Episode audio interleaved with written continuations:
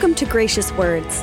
Gracious Words is taken from the weekly women's Bible study taught by Cheryl Brodersen at Calvary Chapel, Costa Mesa, California. We behold your glory, God, in the face of Christ.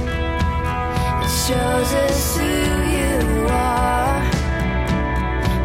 revealing who you are. Today, we'll continue our look at the covenant of grace and see how grace allows us to come before God without fear, to receive mercy, forgiveness, and restoration. By God's grace, we receive all we need to live for the glory of God.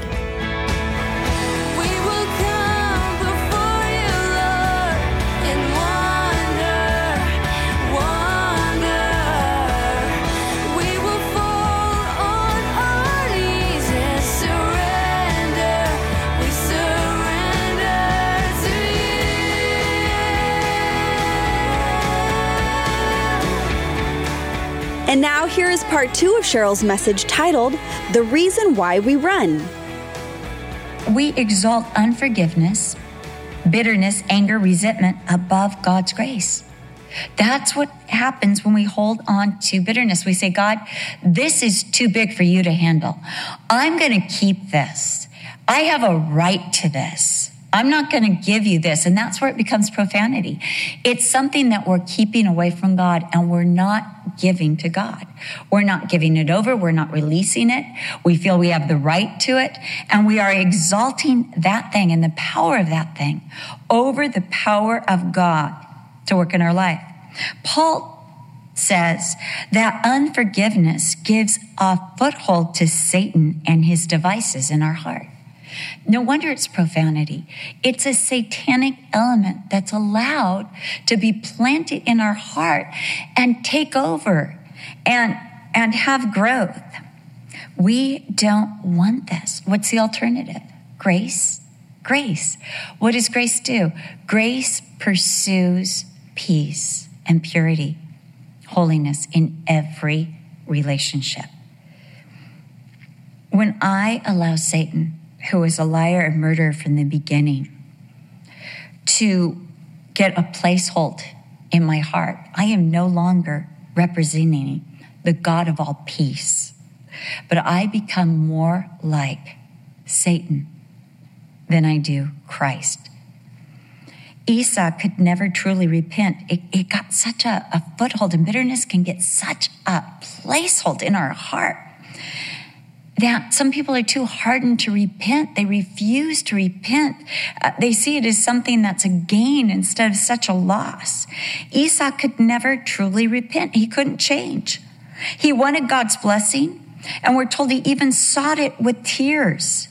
But he couldn't and he wouldn't change, weed out, confess his sin, or get to the root. He could not renounce his resentment.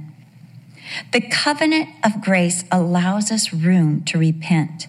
We can, by God's grace, renounce bitterness and pursue peace and holiness by God's grace. Next, the covenant of grace has a better destination, verses 18 through 23. Back in Hebrews 4:16, you perhaps remember this. It's such a great scripture. Let us therefore come boldly to the throne of grace that we may obtain mercy and find grace to help in the time of need. The throne of grace is our destination. There we are wanted and met with mercy, forgiveness, welcome. There we receive the ample supply of all we need to live for the glory of God. Remember the A's of always and abundance and able. Without grace, the only destination is Mount Sinai, the law. The law. And Mount Sinai, remember, he says it couldn't be touched. In other words, no one was worthy of it because no one could keep the law. So if anyone with any sin touched Mount Sinai, they would die. The righteous presence of God on Mount Sinai slayed people. That's why we need grace. Only grace makes God approachable. We're told that Mount Sinai burned with fire. It was too hot to even get close to. And there was blackness and darkness and tempest. It couldn't be understood. It was not welcoming. It was not safe. The sound was too convicting and condemning. It sounded like a trumpet, and those who heard it begged not to hear it. It was too harsh. It was too loud. This is the law. You can't touch it. You can't bear to hear what it says, and you can't even approach it. That's the old covenant of fear, but that is not the covenant that we are under. In fact, he says if a beast even touched the mountain, it would be stoned or shot through with an arrow. And Moses himself was terrified and trembled. Even Moses, through whom the law came, could not approach the mountain without a divine covering or an invitation of God. But by grace, we have come to Mount Zion. And Zion is a biblical euphemism for heaven. By grace, we right now have the kingdom of God set up in our heart. We get to go also to the real place, the very city, the true city of the living God. And what is there? The great assembly. Remember, nobody could touch. The mountain was isolated. Only God was on the mountain. But with us, we have a great assembly, and we're told there's innumerable angels and the assembly of the church. In Revelation 5, 9 through 10, we get a bit of an insight to what that general assembly consists of. And it says, as the assembly sings, they sing this song, and have redeemed us to God by your blood, out of every tribe and tongue, people and nation, made us kings and priests to our God, and we shall reign on the earth. So the assembly that we've come to is out of every tribe and tongue and people and nation. This is the general assembly we've come to. Remember, Mount Sinai was in the midst of Jews, the called out. It was so restricted. And then even Moses couldn't go up there. So restricted. But what? We're allowed to go into Mount Zion. Anyone who believes, of all nations and tribes and kindred and tongues. Then we're told that the Mount Zion with the General Assembly is the church of the firstborn. Firstborn here being the term for inheritors of grace. We are those who receive all the blessings of Christ Jesus. That's what it is to be the firstborn. The firstborn in those days, that was the one who inherited everything. If you were the second child, you got nothing. Third child, sorry, hit the streets. But the firstborn, the eldest, they got everything. So firstborn in the Bible does not mean the eldest of the family, but it means the one who gets the inheritance. And so what he's saying is in Mount Zion, in this heavenly assembly, the general assembly, everybody gets the inheritance. Isn't that great? It's like going to a birthday party where everybody gets presents. I always wanted to go to a birthday party like that. And then he says, the registered in heaven. Isn't that great? Registered in heaven. Your name is there. You're expected. You've got reservations. I love that. Placement, belonging. You're expected there. What a welcome. And then he says, to the spirits of just men made perfect. And how are we made perfect? Well, we're told that in Hebrews 10:38, the just are made perfect by faith. The just shall live by faith. Won't heaven be wonderful? No more mistakes or sin. None of those words that you have to explain or like, I'm sorry I said that. Are you okay with me? I'm okay with you. That will all be made perfect. I had this woman in my life one time. She was a terrible gossip and she was always saying mean things. You would bring her to a party, you tried to invite her in, and all she'd do was like, put down the house she was invited to, put down the food she ate. She always had this criticism. And interestingly enough, I was teaching on making our heart the garden of God. And I had gone to this passage and talked about weeds in our garden, how we need to weed out the bitterness and those things. And at this point, I was really, really upset with her. She and her husband had left our church, come back, left our church, come back, left our church, and then come back. And I told Brian, don't let him back in. Don't let him back in. I mean, once was bad enough, twice really bad, but not again. Do not let them back. And Brian said to me, I have to. I said, why? He said, grace. And they're really repentant, Cheryl. We have to let them back in. So I'm doing a study, and there she is sitting right there. And I could see her, and she's just smiling at me, and she's looking so sincere and beatific. And I'm like, darn, don't want to love her. Don't want to like her. Don't want her here. But she's looking so sweet. And she really was, had a great personality when she wasn't being critical and mean. Really great personality. And I remember afterwards, she was waiting for me, and I stepped down, and she said, Cheryl, will you lay hands on me and pray for me? I've got so many weeds in my garden. And I looked at her, and I said, you know what? Darn it. I don't want to love you, but I can't resist you. I can't resist you. And she said, Cheryl, someday I'm going to be perfect, but I think that might be heaven. And I thought about that, but I thought, oh my goodness, she wanted to be so much better than she was. She didn't want that part of her personality that was critical, and she paid a high price for it. But I thought about her after that, to see her as she'd be in heaven. And every time I greeted her and every time I talked to her, it was like I saw her in that perfected heavenly state. And this is what he's saying, we're going to be perfect. The justified spirits, the ones that have been justified by grace, made perfect, absolutely perfect. And then he tells us we'll be in the presence of God. Verse 23, to the General Assembly, the church of the firstborn who are registered in heaven, to God, the judge of all, to the spirits of just men made perfect. So we're in the presence of God.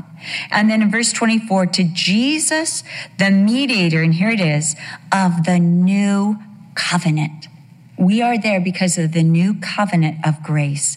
We are with our mediator, the one who negotiated and ratified our covenant of grace with God. Next, grace speaks a better message, verse 24b and 25. And to the sprinkling that speaks better things than that of Abel, see that you do not refuse him who speaks. For if they did not escape who refused him who spoke on earth, much more shall we not escape if we turn away from him who speaks from heaven. Abel was the righteous son of Adam and Eve, and he was killed by his brother Cain. And God said in Genesis that Abel's blood cried out from the earth. And you know what it cried out for? Vengeance. Vengeance. It was saying that blood must be spilled. The blood of the murderer must be spilled to cover the blood of the slain. That's the message of Abel's blood. Vengeance, vengeance. But the blood of Jesus speaks a better message, the message of grace. Forgive them. Forgive them. Remember how Jesus on the cross said, Father, forgive them, for they know not what they do. As his blood was spilling to the ground, it spoke of forgiveness. It spoke the hope of being covered from the wrath of God through the blood of Jesus Christ. No more vengeance, but a better message. Jesus' blood, the sprinkling, speaks of forgiveness, purification, and life. This is the message given from heaven by the Holy Spirit. No one escaped the message of Abel's blood. Under the law, the one who murdered must be murdered. And all fell under the curse of the law. But the message from heaven is a savior. It's a greater message, an inescapable message, with a greater reward, but also a greater consequence for refusal. If the message of vengeance, if the message of the law brought a terrible end for the murderer, how much more severe if we refuse the message of grace, of God's grace being offered to us? This covenant of grace provides a better future, verses 26 and 27. We're told that there will be a shaking. Haggai 2, verse 6. The prophet talked about the shaking that would come worldwide. There would be a shaking. Nothing on earth is secure. No institution, no business, no relationship, no possession, no government, no kingdom, no political system, no civilization.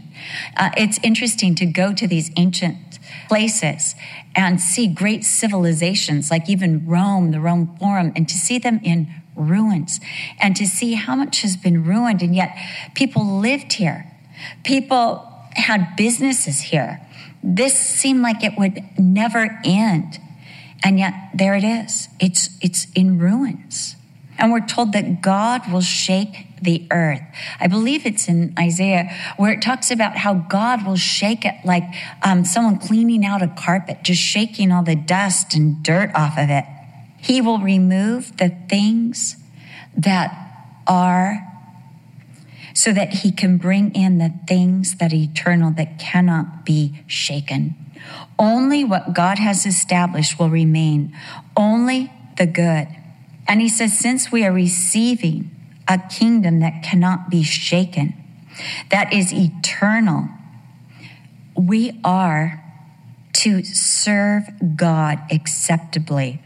Listen to this about what we are receiving from 1 Peter 1, verses 3 through 5, where Peter says, "Blessed be the God and Father of our Lord Jesus Christ, who according to his abundant mercy has begotten us again to a living hope through the resurrection of Jesus Christ from the dead, to an inheritance incorruptible and undefiled that does not fade away, reserved in heaven for you who are kept by the power of God through faith for salvation, ready to be revealed in the last time."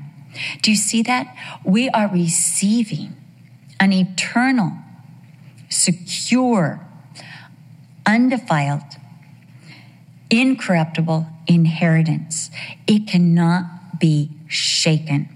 And because of this great inheritance, by grace, we offer better service to God. We not only receive, here we are, better relationships, better destination, better future, and a better message by grace. But it is by grace that we can serve God better. That's why he says, let us have grace. Let us have grace. And then what? By which we may serve God acceptably with reverence and godly fear. What do we need to serve God acceptably? What will meet the standard? It is grace. Let us have grace. Grace has been provided to us through the new covenant. We have been saved by grace, but we must continue in grace. In Acts 13, verse 43, when Paul and Barnabas were going back to the churches that had been established, they spoke to them and exhorted them to continue in grace. This is the message of the apostles. You can't do it through the law. You can't please God acceptably except by his own grace working in us. It is only by the power of God's grace working in us that we can serve God acceptably. And what will it produce? Godly reverence. And that word reverence there means humility to a sovereign. Reverent, like how you would greet. I've told you before, I love Judge Judy. But people will come into Judge Judy's court, she'll ask them a question and they'll say, "Yep." And she'll say, "What did you say?" And they're like, "Yes, ma'am." She's like, "That's better." And I remember somebody said, "You know, Judge Judy," she said, "I'm not Judge Judy to you. I'm not your friend." And they said, "Judge Scheinler?" She said, "Better." She put this great big chasm, this respect. And I was thinking, if you have that type of respect for Judge Judy, how much more respect we have for the Lord. But how do we get the right attitude? By grace. We realize that all we have, our status, our power, our strength is all because of this grace that has been brought to us through Jesus Christ, through his life, his death, and his resurrection. This is why we can have grace. The connotation is knowing our true estate and need. We come humbly with great respect, knowing that Jesus has all we need. But we also serve with godly fear. This word fear means veneration and piety. It is to serve God by receiving his grace, knowing that a refusal of his grace is lethal. So we embrace and we receive from the Lord everything he has for us. And then the author ends with this word, for our God is a consuming fire. Our God is not safe. You cannot choose the way you serve God. He has given us this new covenant of grace. There is no going back to the old covenant. That won't work. You can't serve God. You might say, I want to serve God through rules and rituals and regulations and through the feasts. You can't. You can't. There is only one way to acceptably serve God, and that's through Jesus Christ and the grace he's brought. Any other way is lethal. It'll burn you up. God is not safe. We cannot choose the way we honor God. We cannot choose what we will call him. Well, I want to call him Herbert. No. We serve God, Yahweh, and his son, Jesus, the Messiah. It's not like, well, I serve him, but I do it through using this name of this other religious God. No. God cannot be toyed with. God is only safe to us through the mediation of Jesus, through the grace that Jesus has brought us. We must approach God in Christ by grace alone, because any other approach is like trying to go to Mount Sinai. It's lethal, it's dangerous, it's harsh, and it's painful. I was thinking about this quote in the Chronicles of Narnia from The Lion, the Witch, and the Wardrobe. And I knew Jasmine would have it immediately. I thought, Jasmine probably even has this on her phone. I'm just going to ask her. So I sent her a quick text, and within like seconds, boom, it was there. And she said, I think you mean this one. And it was exactly what I want. And it's one of my favorite parts in the Chronicles of Narnia. And it's the part where the children are all in Narnia. Edmund has snuck off some place and nobody knows. But they're talking to Mr. and Mrs. Beaver. And Mr. Beaver is telling them that they've got to prepare and they're going to go see Aslan, who is the lion. And he's a type of Christ. And he's really strong and powerful. And if you haven't read The Lion, the Witch, and the Wardrobe, you have to. You must. You can even get it on audio. And it's so interesting to listen to. But in there, the beaver says to the children, Aslan is a lion. Don't you like the accent? The lion, the great lion. Ooh, said Susan. I thought he was a man. Is he quite safe? I shall feel rather nervous about meeting a lion. Safe? Said Mr. Beaver. Who said anything about safe? Of course he isn't safe, but he's good. He's the king, I tell you. And that's so true. Even as Aslan, the lion was not safe without the right approach. So God and Jesus are not safe except through grace and the covenant of grace. We cannot approach Jesus any way we feel. We must approach him on the basis of what he has done for us. So the author uses the word grace over 7 times in this epistle to show us the superiority of what we have received through faith in Christ Jesus, to show us the way to respond and walk in this new covenant. It is in grace, it is by grace, it is through grace, and we are sustained by God's divine grace.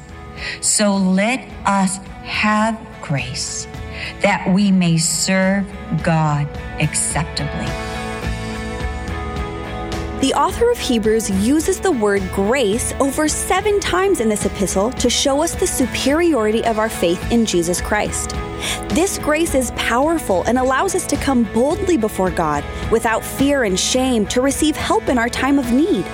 It is so important to remember that we approach God not according to our own works, but based on what Jesus did. It is in grace, by grace, and through grace that we are kept and sustained by God. Remaining in God's grace is essential to living out his will, purpose, and call for our lives. As we do, our lives will be a witness of God's transforming power and faithfulness. We hope you have been blessed by today's Bible study. For more information about the Gracious Words radio program and the teaching ministry of Cheryl Brodersen, please visit our website at graciouswords.com. Coming up next time on the Gracious Words program, we'll look at life in the New Covenant as we continue our series, Our Great Faith, in the book of Hebrews with Cheryl Brodersen. We do hope you make plans to join us. Again, for more information, please visit our website at graciouswords.com.